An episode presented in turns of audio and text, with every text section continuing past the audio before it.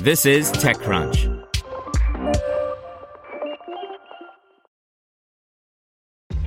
This episode is brought to you by ShipStation. You know, some things take a lot of work, like sending little robots to far off distant planets. And just as that's challenging, so too is running a successful e commerce business, especially when there's so much to do. So I want to introduce you all to ShipStation. Now, I love using ShipStation because of its easy to use dashboard, which makes managing orders and printing labels a breeze and super smooth. Oh, and the customer service is just out of this world. It's exactly what you need to help grow your business. Sign up for your free 60-day trial at shipstation.com slash technews. That's shipstation.com slash technews. This is TechCrunch. Movano targets an H2 2022 launch for its fitness ring by Brian Heater. My first in person experience with a fitness ring was back at CES 2017. Four years later, one wonders if they might be having a moment at next week's show, in person or no. The Motiv Ring demonstrated the potential for moving fitness band functionality onto a ring, but ultimately fell short. More recently, Oura has found more success demonstrating what these products can actually do.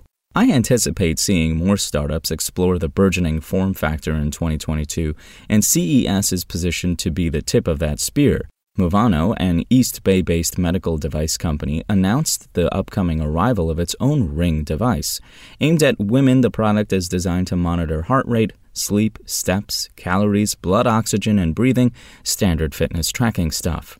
The product looks to differentiate itself as a more serious healthcare product, offering up actionable insights to wearers, also something that's increasingly becoming a target as wearable makers look beyond simple step counts. Oura, for instance, has participated in various studies in an effort to get to something deeper with all of the data it tracks. Also, like Oura, the company has made its app the centerpiece of that information.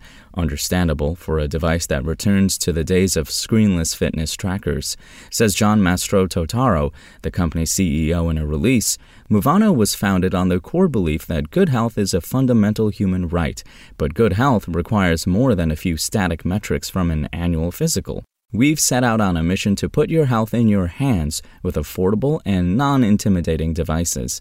Our app notes your body's signals and transforms them into insight.